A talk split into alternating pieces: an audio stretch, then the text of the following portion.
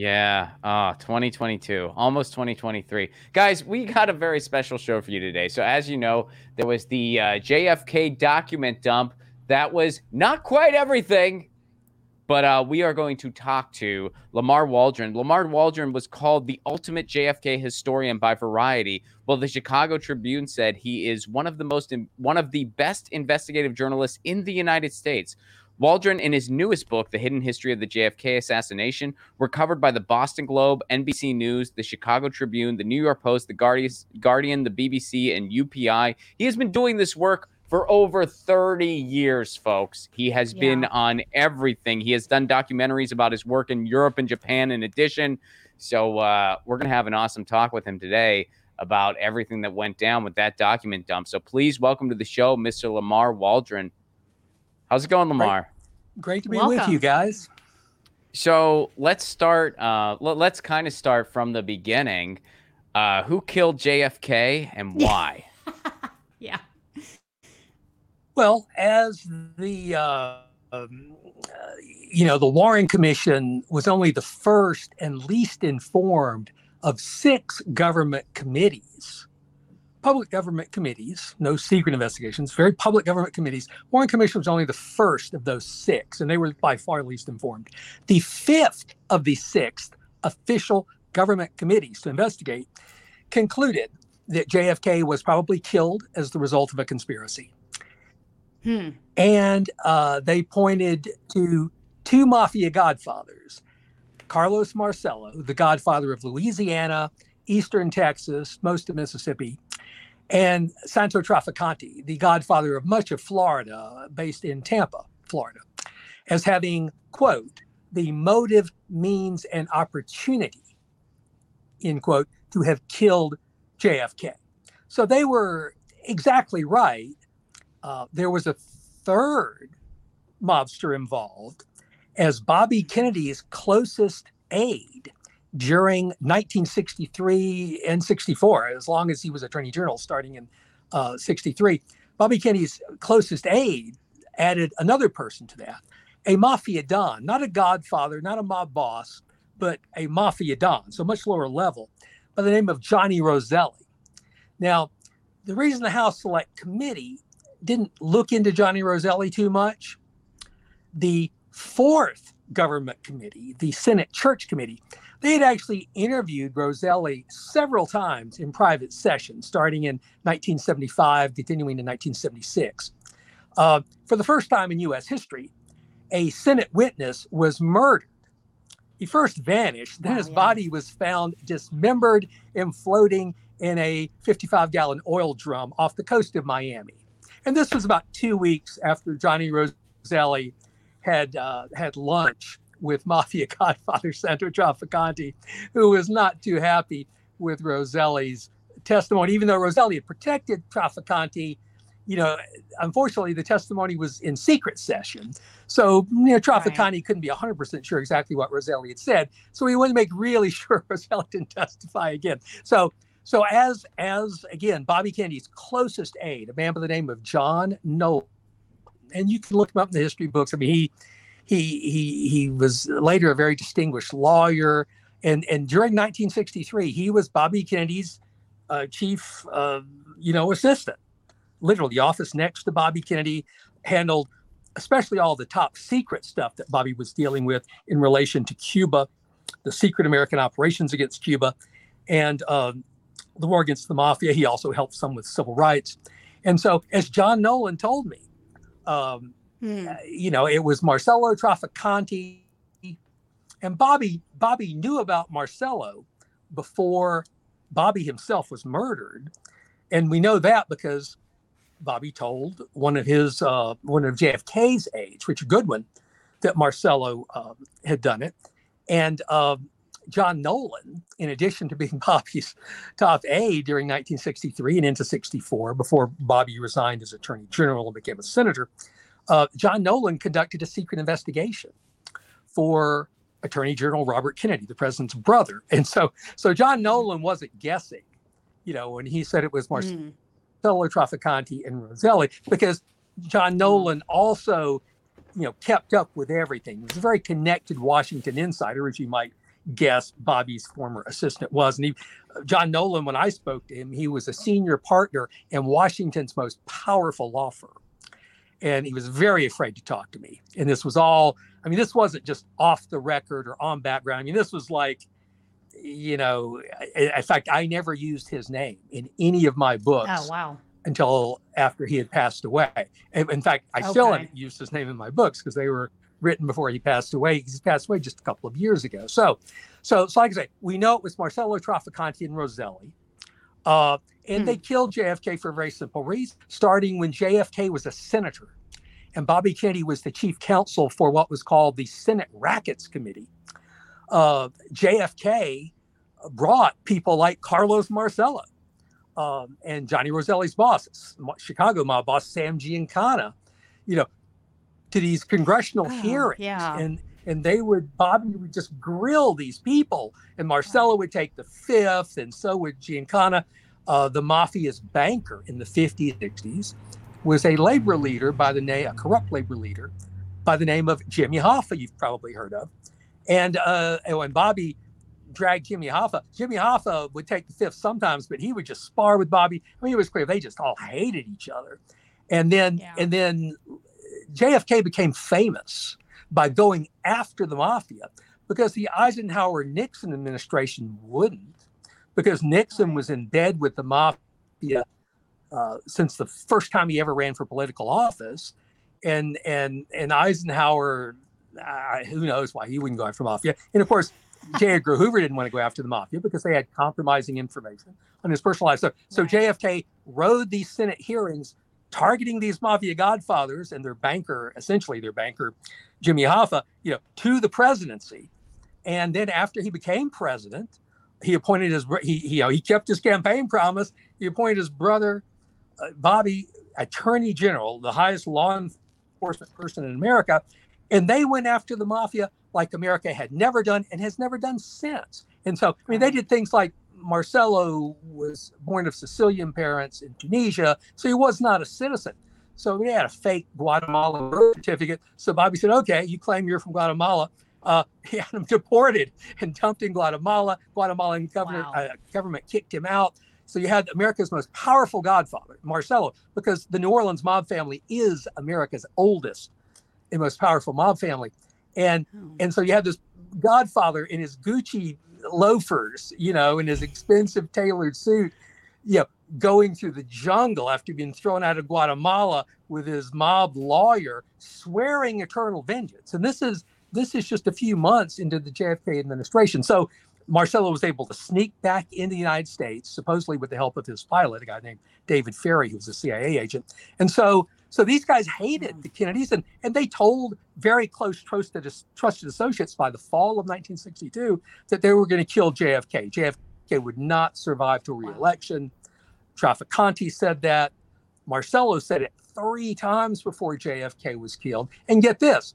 Carlos Marcello gave a pretty detailed confession in 1985 to his cellmate, who, unknown to Marcello, was a FBI informant, and eventually even got a bugged transistor radio into their cell. So Marcello's clearest confession was in the prison yard.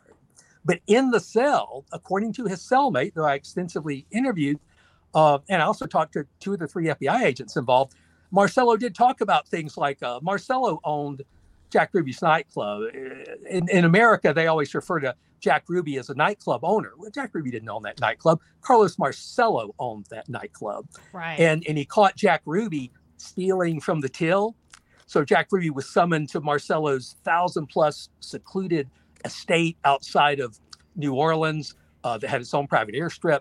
And basically, Ruby was told, look, you got to do whatever we tell you to do, even if it's going into a police station and shooting the most high-profile, most protected prisoner in America. You've got to do that because we caught you stealing. Otherwise, you're not leaving here tonight, and the alligators are going to eat your body. So Marcello talked about Jack Ruby, talked about not just meeting Oswald, but that Oswald worked for him. Marcello told two different FBI informants that Oswald worked for him in the summer of 1963, a few months before JFK was killed. Oswald's family was very mobbed up. His only father figure was a bookie for Marcello. Oswald's mother dated Marcello gangsters. So, but they all thought they were on the same team, you know, because the CIA, before Kennedy was elected president, had been ordered by Vice President Nixon, who was running against JFK. The CIA was ordered to work with the mafia, specifically people like Santo Trafficante and Johnny Roselli, and eventually Carlos Marcello, to kill Fidel before the November 1960 election. Didn't happen, but the CIA continued, without telling the Kennedys, to keep working with those same mobsters, not just until JFK was killed, but even after. All the while, those mobsters were not really working to kill Castro. They were taking the money and the arms and stuff and the ammunition the CIA was giving them to kill Castro. They were using that in their operation to kill JFK. So you can suddenly see why the CIA has been stonewalling every one of those six congressional committees ever since, because that would look really bad. You think? I wanted to ask you brought up, oh, sorry. No, I just wanted to say, I hope that answered your question as to who killed JFK and why. Well, there seems to be in this new dump, I wanted to ask you about, so this was a new name for me, Giancana, you said it properly, the Chicago mob boss. He seemed to have a keen interest in keeping Castro from taking over Cuba. And this seems to work back into what you're saying about this whole plot to assassinate JFK. So it's a relationship with the mob bosses, the CIA, and trying to get rid of Fidel Castro, but they have their separate interests. Is that about right? That's exactly right. And Giancana is a great person to bring up. So Giancana was not the godfather of Chicago. That was an older mobster.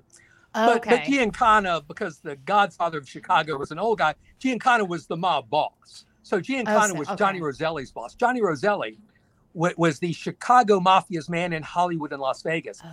I don't know if people know it, younger people know it, who don't have all this gray hair. Frank Sinatra and the Rat Pack. Have you guys heard of Frank Sinatra and the Rat Pack? Of course. So Johnny Roselli definitely Johnny Roselli was like an unofficial part of that. I mean, Johnny Roselli, you know, friends with Dean Martin, friends with Frank Sinatra. You know, Johnny Roselli was very friends with Marilyn Monroe, very Hollywood connected person. Sam Giancana. So the CIA wanted to have the mobsters, Roselli, Trafficante, Marcello, and they didn't want to bring Giancana in, but since Roselli worked for Giancana, they kind of had to. They wanted the mob to just, you know, machine gun Castro in an open Jeep. Right. Castro did not travel in limousines. He traveled in Jeeps because he's a man of the people. And so that's what they wanted, a gangland style slang. But, you know, the mob knew that the Cuban people, if they if Castro were killed, the gangland slang, the Cuban people would never allow the mafia to take over their casinos again. Right. And so, which was a big deal. They were looking at things like poisoning. Yeah, they like poison, you know, things that would be much more subtle. And so that was a constant tension. Right. But literally within a month, even before JFK was elected in November of 60, Giancana was already trying to use the CIA to cover up his other crimes, you know. So they just, you know, I mean, it's like once you get in bed with these career criminals, right? You know, I mean, the CIA was just out of their league, basically. And they were manipulated and used, like I say, literally right up until JFK was killed and even after. And so that's one of two big reasons the CIA has had to cover up things from every one of those six committees and is still covering up so much today. Well, before we get into go ahead.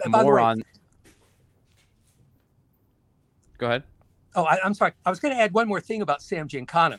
So Bobby was pressing Sam Giancana very hard.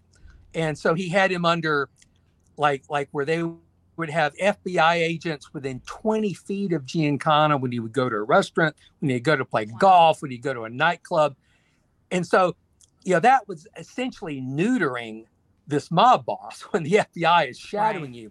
So Giancana could not have any kind of an active role in JFK's murder, but his man, Johnny Roselli, was the CIA's number one guy.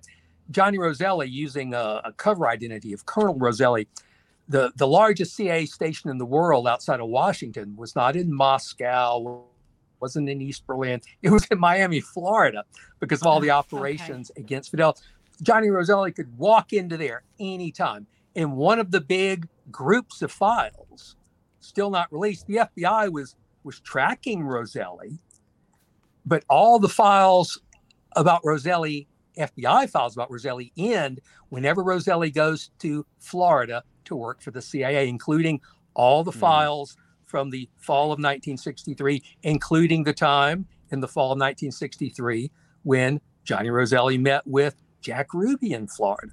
So, you know, that's just one example of the files. The other files, as I mentioned, you know, the tapes of Marcello talking about Ruby and Oswald, those tapes have never been released. The transcripts of those tapes haven't been released. And along with those Johnny Roselli surveillance files from the time of JFK's murder, those files and the tapes, they're not even in the group of records at the National Archives that Biden can even pull from. The CIA, FBI, Naval Intelligence, Secret Service, all the best records, they've never sent to the National Archives. So they're not even in what's called the JFK Records Collection. Yeah. So that's how I predicted on Tom Hartman's show, you know, even before the deadline, I said none of the most important files will be released because, like I said, they're not even in the pool of files right now that could be released. Right. So before we jump into like more with the documents that were released, there was another thing that I wanted you to kind of elaborate, because I think this is something a lot of regular people just don't know about, but you've covered this extensively. There were other attempts at JFK's life that kind of went underreported. Could you summarize some of those? Kind of went underreported is one thing. You know, you could kind of call that the understatement of the century. Right. So Carlos Marcello, starting in around November 1st, 1963, JFK was killed on the 22nd. At the very start of November, Marcello was on federal trial in New Orleans with a federal prosecutor who worked for Bobby Kennedy, not like a sort of maybe could have been corrupt local, you know, New Orleans district attorney named Jim Garrison, but, you know, by federal prosecutors. And Marcello knew if he was convicted, you know, he could be deported again, this time permanently. And so they the mafia had one plan: shoot JFK in a motorcade, just like the CIA thought the mafia was planning to do with Fidel. And we even know where the CIA thought the mafia was going to kill Fidel. It was going to be when Fidel went to his mansion in Veradero Beach, Cuba. The mansion had belonged to Robert Kennedy's wife's family before the Cuban government took it over. So the CIA is looking ahead to that. They think, well, you know, the mafia is going to kill Fidel in an open jeep. And so literally the mafia took the plan the CIA thought the mafia was going to use against Fidel. And they had this plan, shoot JFK in an open motorcade, because it had to be that way. Otherwise, if JFK were just killed in private or poisoned with a mistress, it was in a coma, you know, you could keep that secret.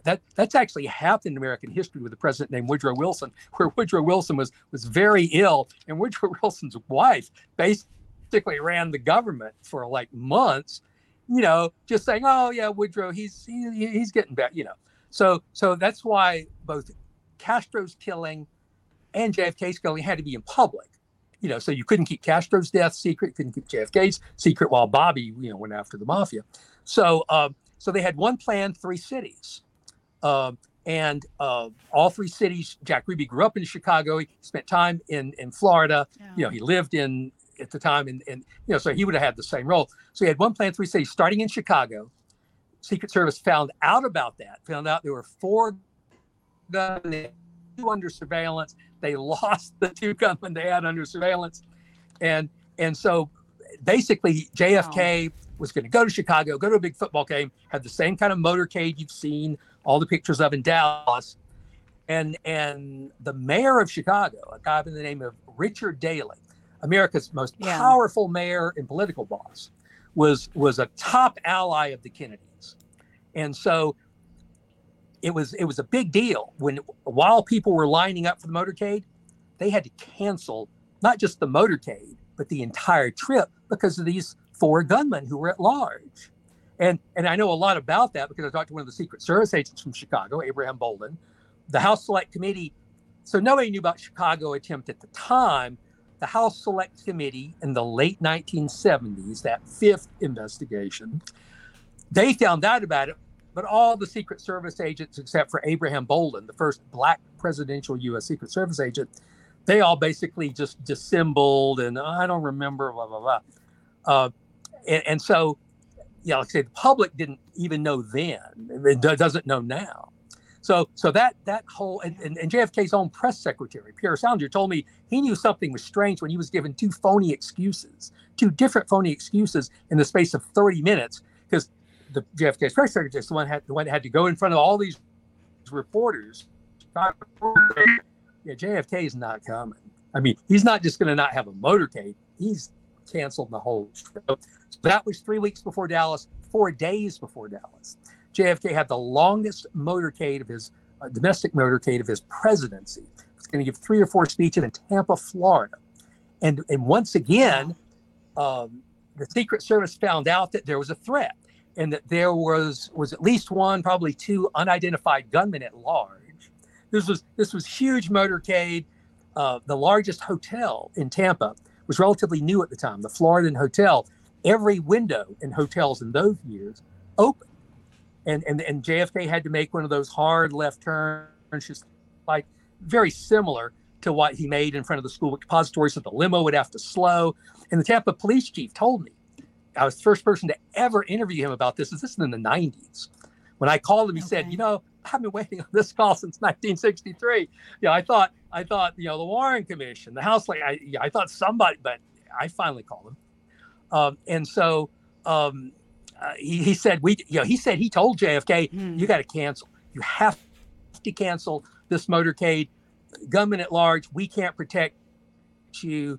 You know, gave the hotel as an example where the Floridan Hotel looks like the Texas School Book Depository, only it's twice as tall. And every window open, and it was packed because JFK was in town, right? And all the gunmen had to do was just sit a few feet back and be like shooting fish in a barrel. And so the chief of police told me, he said, look, I told JFK, you've got to cancel. We can't protect you. The Secret Service can't protect you. We're looking for the gunmen. We haven't found them.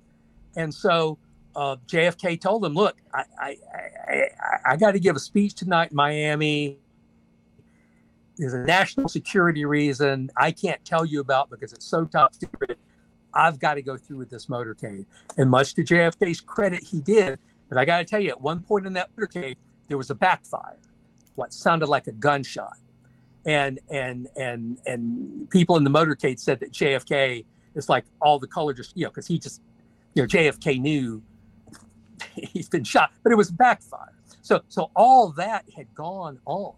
So finally, Dallas comes up, and as far as JFK and the Secret Service knew, finally, they had a motorcade with no active threat. So JFK's Secret Service protection detail went out drinking until some of them as late as 4 a.m. They had to wake up at 6:30 or 7. And some were drinking fruit juice, so the little after-hours joint owned by a friend of Jack Ruby's that didn't have a liquor license. Some were drinking fruit juice. Some were drinking alcohol-flavored fruit juice. And some were drinking, you know, as the nightclub owner said in an interview, you know, pure Everclear alcohol mixed with fruit juice. And Jack Ruby even sent over some strippers to party with the Secret Service agents. The Secret Service agents, I mean, this was eventually all revealed, but most people have forgotten those articles. Abraham Bolden, first black presidential Secret Service agent, personally selected by JFK for that role, eventually had to leave the presidential detail because of all the racism. went to Chicago, where he knew about that attempt, found out about the Tampa attempt because it was so similar. You know, Chicago office communicated with the Tampa office. And then Bolden was like, I'm going to go tell the Warren Commission. In the spring of 64, several months after JFK was killed, Abraham Bolden's, I can't keep this secret. I got to tell them about the racism and all the drinking and the Chicago attempt. Yeah. So Bolden flew to Washington, was going to tell the Warren Commission investigators what he knew. And when he got off the plane, he was arrested on trumped up charges. He was framed by the mafia, convicted, even though the two main witnesses against him admitted they committed perjury on the orders of the district attorney. And Bolden served years in prison, was fighting to clear himself for years. And just this past March, to everybody's surprise, my surprise, Abraham Bolden's surprise, because, he tried to get a pardon from Obama, even tried to get a pardon from Trump. Joe Biden pardoned Abraham Bolden. Oh, wow. And on the official White House website. In America, when you get a pardon, Trump stuff aside, you're supposed to admit you were guilty and you've reformed and you're sorry for what you did. The official White House website announcement of Bolden's pardon basically says, yeah, Bolden was framed. He was framed. He wasn't guilty, which is just, I've never seen that, on a White House announcement. So that gives me a little hope. And this brings up another important point. So the Secret Service obviously knew about the Tampa attempt. The FBI was, because it was all hands on deck. Every federal agency was trying to help protect JFK, right? Because he was going to go ahead with his motorcade. So the FBI knew all about it, even though they usually don't use presidential protection. They find criminals, so they were looking for those gunmen. The CIA certainly knew, because Florida had a lot of pro-Castro people and anti-Castro groups, and then even naval intelligence, because Tampa is a port, naval intelligence, we know they were informed. So if any of those organizations had told the Warren Commission about the Tampa attempt, everything would have been over. You guys and I would not be talking today, because Oswald didn't have the money for a plane ticket to Tampa. He didn't own a car and he couldn't drive, So there was another Fair Play for Cuba committee member in Tampa, a guy that actually was from Cuba, Cuban exile, Gilberto Policarpo Lopez, who would have, had the murder pinned on him. So what I'm getting at is here, to keep it secret from all six government committees, the Secret Service and the FBI and the CIA Naval Intelligence, they all had to coordinate, because if any one agency had told one of those committees about it. So I eventually told the sixth committee, the Assassination Records Review Board, authorized by a unanimously passed act of Congress in 1990, the JFK Act. It created the JFK Records Review Board of distinguished historians and judges, and they hired a staff, and all the agencies were told, don't destroy any more records after 1992. Keep everything, give it to this review board. Yeah. So I wrote to the review board and said, hey, you guys probably don't know about the Tampa attempt, Chicago attempt. The secret naval intelligence investigation of Oswald that essentially cleared him. And I told them in writing. 3 weeks after they got my letter, the Secret Service told them, oh, we just destroyed all of the records covering the time of the Tampa and Chicago attempts, even though the law said we were supposed to preserve them. Why would they do that? I think you can see why they would do that, because they had hid it from the five earlier government committees. What were they going to do? Say, oh, here are these files that we hid from the five earlier committees, but we're finally going to come. No, it was just easier to say, whoops, we accidentally did it. And they got away with it. And this is in print. They admitted it. Wow. It's in the final report of the review board. So when the Secret Service destroyed the files about the January 6th riot at the Capitol, they were just doing what they had been getting away with since at least the 1990s. They figured, January 6th committee wants these files. We'll just destroy them. Wow. Like we did the JFK Chicago files back in the 90s. Okay, so that's wild to me. I didn't know that. Let me ask you this, though. So I can understand that the mob bosses didn't want Castro to take power in Cuba because that would mean the end of the gravy train with the casinos there. That seems obvious. The CIA obviously doesn't want Castro to take power because they're fighting, you know, communism. That's the big boogeyman at the time. But what is the relationship between the CIA and the mob bosses and JFK as far as the assassination is concerned? Well, two important things going back in history, because what you said is what I would call conventional history, but it's not correct. Okay. So it is true that when, so the CIA, yeah, they've waged and are waging now. In other words, remember, we're still in a secret, covert war against Cuba and have been since the day, right, really before Castro took over. You know, so that's a big excuse the CIA has for not releasing stuff. But it is true. Right. But the CIA actually sent money to Fidel Castro and one of their agents before he took over. In other words, they were playing both sides. Yeah, that's not surprising. Just like, I give you a more recent example in Iran. You know, when the Ayatollah took over Iran in the late 70s, the Ayatollah was almost killed by the dictator, the Shah of Iran, that was big CIA and U.S. government support. But the CIA had actually been helping to support and protect the Ayatollah in the mid-70s because... Right. Our enemies shift. Sides. So, yeah, our enemies shift. So, they often arm people that turn around, right, you know, 10 years later. Yeah. And so was it a beef against Spain then? What was the background on that? Well, so what happened? Oh. So you get back to Cuba. So they had a CIA agent and money was going to Fidel even before he took over, you know, to buy the influence. But here's the important thing. What most people don't know, they reopened. And when they reopened, Castro put a mobster who was the CIA agent who was in the mountains with Castro. Castro put that guy, a guy by the name of, his real name was Frank Fiorini. Some people have heard of a person called Frank Sturgis, same person. Fiorini sounds a little more mobster. But Frank Sturgis, later Watergate burglar, was put in charge by Castro of the casinos. You know, so they were allowed to reopen. And as long as they gave Castro's government a cut, that was fine. And so, so they stayed, those casinos stayed open for another, I think a year and a half, almost 2 years. The French mafia, part of the French Connection heroin network, they kept a couple of nightclubs open until at least 1962 or 63. And so it's like I said, that was just a weird thing. But then the CIA was immediately on Vice President Nixon's order trying to kill Fidel. Now Santo Trafficante was being sought by the Kennedys to testify at those hearings. And they kept going after him, and the government was going after them.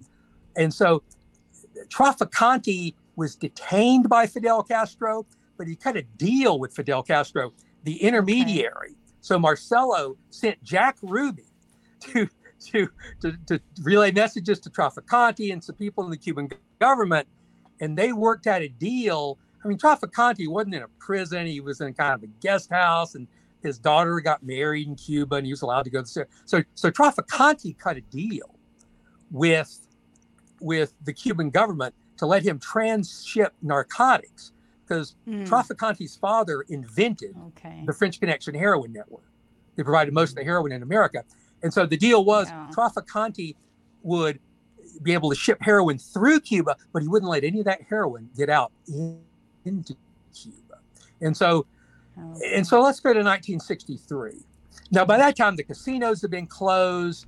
You know, people don't realize either, it was mainly the wealthy people that went, because you had to buy a plane ticket, the hotels were expensive, the casinos weren't, you know, wear a T-shirt casinos. They were, you know, suit and tie or even a tux and elaborate nightclubs, one of which the Tropicana is still down there. And so Marcello and Trafficante, they realized, look, if Castro died, we got to reopen the casinos tomorrow. The chance that America's, you know, because there had been a lot of executions under Castro and all those people wearing fatigues, people dragged off the streets and shot. And so, you know, the idea that wealthy Americans would flock back to Cuba at that point was remote. They were getting ready to do casinos in the Bahamas. Right. And so, and so here's the other big secret. The big secret that all the agencies have been using as an excuse to keep everything secret for so long that my friend Tom Hartman and I found out in the early 90s. I only wrote about it in 2005. Even then I had to leave out names. So I can only completely talk about it now. Their names, you'll hear in the next few minutes, are not in my books because they were sources and we couldn't, I couldn't name them. So basically JFK was working with the number 3 man in Cuba, the founder of the Cuban Army, the head of the Cuban Army, the number 3 man in Cuba who headed the Cuban Army named Juan Almeida. And Juan Almeida was working with John and Robert Kennedy and their top aides to overthrow Fidel Castro on December 1st, 1963, 10 days after Dallas. But Almeida wouldn't take the blame for Castro's murder. Castro was very popular. Most of the people that hated Castro had left Cuba by then, And so Almeida would blame Almeida would blame Fidel and Rule's death on a Russian or a Russian sympathizer. This is a year after the Cuban Missile Crisis, when we all almost got blown up. And I was a kid in school. We had to hide under our desk and spend hours in the bomb shelter at school because we all thought we were going to get blown up in the fall of '62. And so you got to remember, JFK's killed just a year after that. And so that's why this plan could never be real. Not even after Castro was dead, not a year later, not 10 years later. It was always supposed to look like some dastardly Russian or Russian sympathizer had killed Fidel and Raul. And JFK just reacted, well to this unexpected situation. And that was supposed to be secret, like I say, forever. And Almeida had agreed to work with 5 Cuban exile leaders approved by the Kennedys to form a coalition government and eventually have democratic elections in Cuba. The mafia would not be allowed to reopen their casinos, and the mafia was banned from this ultra top secret coup plan. So the mafia had nothing to gain by letting the coup plan go forward. If it had worked, Castro, Raul are dead. Commander Almeida's running Cuba, coalition government, freedom. They don't get to reopen their casinos. In the meantime, like I say, Marcello's on trial. Johnny Roselli's not a citizen. He's subject to deportation. Trafficante's family members are being prosecuted. The week JFK was killed, the New York Times ran a week-long series of articles, all leaked by Attorney General Robert Kennedy, saying the Justice Department under Robert Kennedy is getting ready to go into Las Vegas, run the mafia out of Las Vegas. So, where's the mafia going to go? They don't have Cuba. They won't have Vegas. So their backs were totally against the wall, but they knew that plan was so top secret. If they could take a few parts of that plan, use them to kill JFK, then not just the CIA, but the top people in government, including the president's own brother, Attorney General Robert Kennedy, would be forced to cover up a lot of information, not to protect the killers, but to prevent World War III just a year after the Cuban Missile Crisis. So even down to things as small as the bullets found in Oswald's rifle after the assassination, the guy who sold that bullet, there's only one guy in Dallas that sold that particular kind of bullet. He's in FBI files before the assassination saying, I just heard there's a top secret plan to invade Cuba, around December the 1st. And boy, I think I can make a lot of money on the stock market. This is the guy who sold the ammo. Needless to say, you can see how just little things.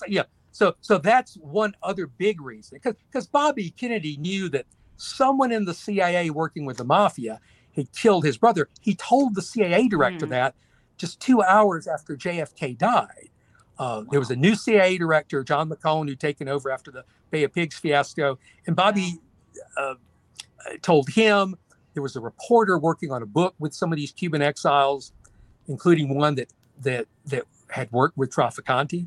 And Bobby told the journalist working on the book with that guy, one of your guys did it. So Bobby knew right off who did it, but he couldn't say, oh yeah, yeah, we were getting ready to overthrow Fidel, and you know, yeah. And you just couldn't say that. Bobby couldn't say it then. He couldn't say it 5 years later. Even people like John Nolan, Bobby's top aide in '63, you know, couldn't say it in public, you know, 30 years later. And that's why I had to wait. I waited 2 years after he died, you know, to even ever say his name. And his name is not in any of my books, but I refer to a close Kennedy aide in my book. So if anybody reads those, yeah, that close Kennedy aide was John Nolan. And John Nolan had several interesting things. But so I have a few pages of the plans that a top secret subcommittee of the National Security Council at the direction of Bobby Kennedy, starting in September, 2 months before JFK was killed, were making secret plans for what to do if Fidel found out about the coup plan, and preemptively or postemptively retaliated by assassinating an American official. So most people don't know that for 2 months before JFK's murder, these top officials were making plans. Well, what should we do if, say, the American ambassador, this is the example that John Nolan gave me. What if the American ambassador in Panama is killed on the street one day? How do we know that's not Castro telling us, oh, I know what you're getting ready to do to me, so I got one of your guys first? You know, right. We don't want to have World War III. And maybe it turns out it's just a street robbery or a lover's quarrel or something. So what would you do if the U.S. ambassador to Panama is killed in broad daylight, say in his car or walking down the street in Panama? You would not want a Panamanian hospital to do that autopsy. You want a U.S. government military hospital and officials to do that autopsy. You would want to control the flow of information so that Congress, American people weren't going to stampede the government into invading Cuban retaliation. So all these plans were in place. That is why, and John Nolan saw every page of that. There were hundreds of pages of plans. You know, a dozen meetings with representatives from the CIA, State Department, all these agencies. And John Nolan saw every page of that. And that's why JFK's autopsy was not done in Dallas. His body was flown all the way back to Washington, to Bethesda Hospital. It was military personnel that did it. Bobby Kennedy was at Bethesda, up on the family floor, 6th or 7th floor, with Jackie Kennedy. But he was on the phone with John Nolan, who was just outside the autopsy room with an open door.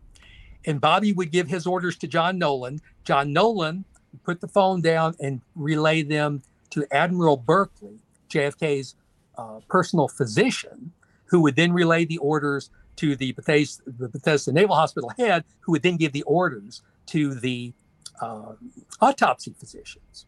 And John Nolan confirmed something for me that had no one's ever confirmed before or since, but there's a lot of information. So JFK's body at Bethesda was very different in a couple of respects than it was when it left Dallas. Mm-hmm. First bullet that hit JFK entered his throat. Small entrance wound at Parkland Hospital. While the doctors tried to save JFK, they made a tiny tracheotomy incision in that tiny throat wound. Okay, and it was very small. Yeah, you know, because I'm in the South, we grow up with guns. You know, bullets make a small entrance wound and a big exit wound. You know, they enter small. Yeah. That soft lead expands, they exit big, you know. And so small entrance wound, little tracheotomy incision, that was when the body left Dallas. Now, we actually have, you know, JFK autopsy photos at Bethesda, and that's just a huge gaping wound, many times bigger than it was in Dallas. Now, there's no official explanation for that. Yeah, there's just none. And also the head wound was different in Bethesda, okay? And so people have wondered. And some people, and the timing of when the body arrived, the honor guard escorting JFK's body from Air Force One to Bethesda Naval Hospital, the honor guard lost the ambulance with JFK's body. It sped away from the honor guard. So it got there before the honor guard did. Several minutes before the honor guard. That's weird. And so of deaths. Very well, but see, there was a reason. And then also we have testimony from a naval officer who later became an admiral, a very prominent admiral. So this is a credible guy, a guy who became an admiral. I think he was like a commander or lieutenant commander at the time. He said, okay, when JFK's body is lifted out of the coffin and put on the table, that a bullet rolled out of his back. A mostly intact bullet just rolled out of his back. Wow. Okay. Because JFK was shot about 6 inches below the top of his collar in his back, not the back of his neck, like a lot of reconstructions show. But we know from the autopsy diagrams and his shirt and his coat, he was shot about almost 6 inches from the top of his collar in his back. Gerald Ford on the Warren Commission, our later president, changed it to a back of the neck wound, but he just changed it because otherwise nobody would believe the magic bullet theory. So this guy who later became an admiral saw this bullet roll out. Well, what happened to that bullet? It's not in any official stuff. So I asked John Nolan, I said, look, there are these unexplained things and the time doesn't quite match up. And some people have theorized and only theorized that there was some sort of very brief national security autopsy, official autopsy, because at that time on Friday night, Oswald wasn't killed until Sunday morning. You were looking at a trial for Oswald. So an official autopsy, you would have to give all that information to Oswald's defense attorney, right? Mm. But if you could discovery. Have a secret national security autopsy before that, that wasn't, recorded and filmed and everything. Yeah, then you could, you wouldn't have to give that. You could hide that from the Oswald's defense attorneys. So I asked Nolan that because, see, that would have explained, somebody actually going into that throat wound looking for a bullet, trying to find a bullet there. That would explain what happened to the mostly intact bullet that rolled out of JFK's back and just disappeared, and the differences in the head wound. So I asked John Nolan that, and this was at the very end of the interview. It was interrupted 12 times. Whenever we would talk about something really, really secret, like the autopsy of Commander Almeida, the connection would get all the static, it would go out. Eventually, I walked out into that. I believe it was at the Mayflower Hotel in Washington, and I held up what today would be like $40. Basically, bribed a bellhop $40 to bring me a telephone from another room. And after I plugged in that telephone, I had no more interruptions. It was fine. So it is very ironic that this is only the third time I've ever mentioned John Nolan's name in public. Oh no! Third and last, I guess. This will be the last. They were just like, after you do it the third time, we're cutting your net. We don't care what show you're on. Ring, ring. There we go. You hear it? Hello. Hey, Lamar, what's up? Hi. It's Ron. Yeah, sorry about all this, Ron. No, it's okay. It's okay. I'm a big municipal broadband advocate, so this is these are life lessons as to why. So the topic we really got to get to, man, were there any revelations in these new documents? Like, were there any kind of big bombshells? No, because, and I'll tell you the reason why. So you've seen this figure, I don't know, 13, 14,000. Yeah, so that's just like a bogus figure. So 99% of what was released were files we already had, but they... included, one or two names or a line that had been blacked out and censored, or what the archives called redacted. Okay, so the mainstream media is reporting, tens of, or 13 or 14,000 documents, but like I say, 99% of those we already had. It's just now we have a name or a line or something like this. The really important documents, for instance, about a hitman who worked for Santo Trafficante. You get an opening paragraph, and the two long paragraphs after that are still completely blacked out. So, on a different page in that file, we got a couple more names, but the important page about Traficante's hitman, who, according to another Cuban exile, was in Dealey Plaza when JFK was shot, that's still blacked out. So no, there were no big new revelations. I'm a member of a JFK authors, historians, researchers, email group, and they're in their public groups as well. And so every time somebody has said, what about this? You know, this is interesting. Somebody else will come and say, oh, no, we've had that for several years. You know, so some people think interesting stuff. But like I said, that's why I boldly predicted, you know, a couple days before the deadline, that none of the important stuff would be released. And so, so there's, you know, because again, the fix was in the 90s from the collection, the archives, and the Biden administration, you would have to pull from all the good stuff is not even in that collection. I love the fact that a JFK historians email group exists. That makes me happy knowing that. It's people on all sides of the issue. Okay. I can't say it's always completely cordial, but I'd say 90% of the time it's very cordial. And you know, to me, none of this stuff is personal. You know, there's the biggest advocate on the lone nut magic bullet theory is a guy by the name of Gerald Posner, who wrote a book called Case Closed. A few years ago in New Orleans, at a secret talk I gave to a group of wealthy businessmen, I met Gerald Posner there. Had a very nice talk with Posner and his wife, and he explained how he came to write his book. So I wasn't pressing him, but you know, it was just a friendly, positive interchange. Oddly enough, at a restaurant named, get this, Marcello's. So to me, this isn't a personal, you know. So yeah, different experts on different sides of the issue can most of the time have cordial conversations and share information, because everybody, you know, even Gerald Posner, he wants the files released. You know, he thinks they'll prove Oswald acted alone. I know just the opposite. So, and by the way, just to let you know, and your listeners, and it is just so funny, you know, that my interview with John Nolan went a lot like this one.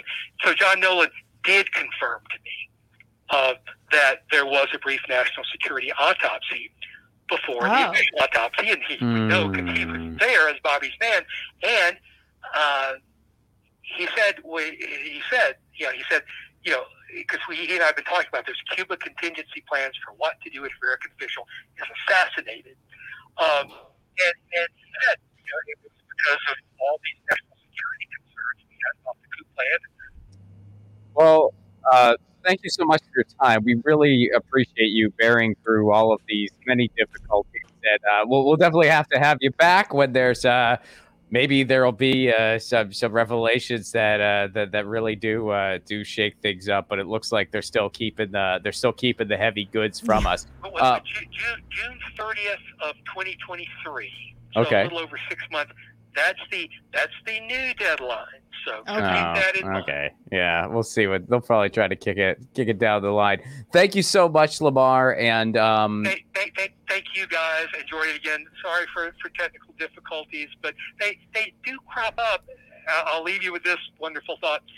They do crop up in media appearances or even personal phone calls about top secret stuff around holidays. For some reason. Around holidays? Now, but it's like, it's almost as if the usual guys who keep track of all the stuff, and basically the CIA, they keep track. I mean, I've got files on media appearances by JFK authorities going back to the mid-'80s, you know, in newspaper, you know, so they keep track of this stuff. But it's almost like the regular crew is so good, there's never a problem. But it's like the holiday crew, you know, the holiday time when they're short staffed or something, you know, they're a little more obvious about it. But yeah, I'm saying that in jest because I'm sure this was all just a coincidence, all for technical issues. All right, Lamar, thank you so much, Lamar. And you know, happy holidays to you. Same to you guys. All right, cheers. Bye. I guess we're still waiting for the truth on this one. Yep. Someday. Someday we'll know definitively exactly what happened, and only a handful of people will actually believe it anyway. I know at this point. I mean, yeah, like we're not going to, I mean, at this point they could just really drop the entire truth and they wouldn't have anything to worry about. Cause like some people would just be like, oh, that's not legit. Other people be like, yeah, it is. I mean, you know, we live in a post-fact universe. We do. So they might as well not keep anything from us at this point. Just be like, here you go. Yeah. Oh my God, so true. All right, y'all. Peace. This has been Status Coup.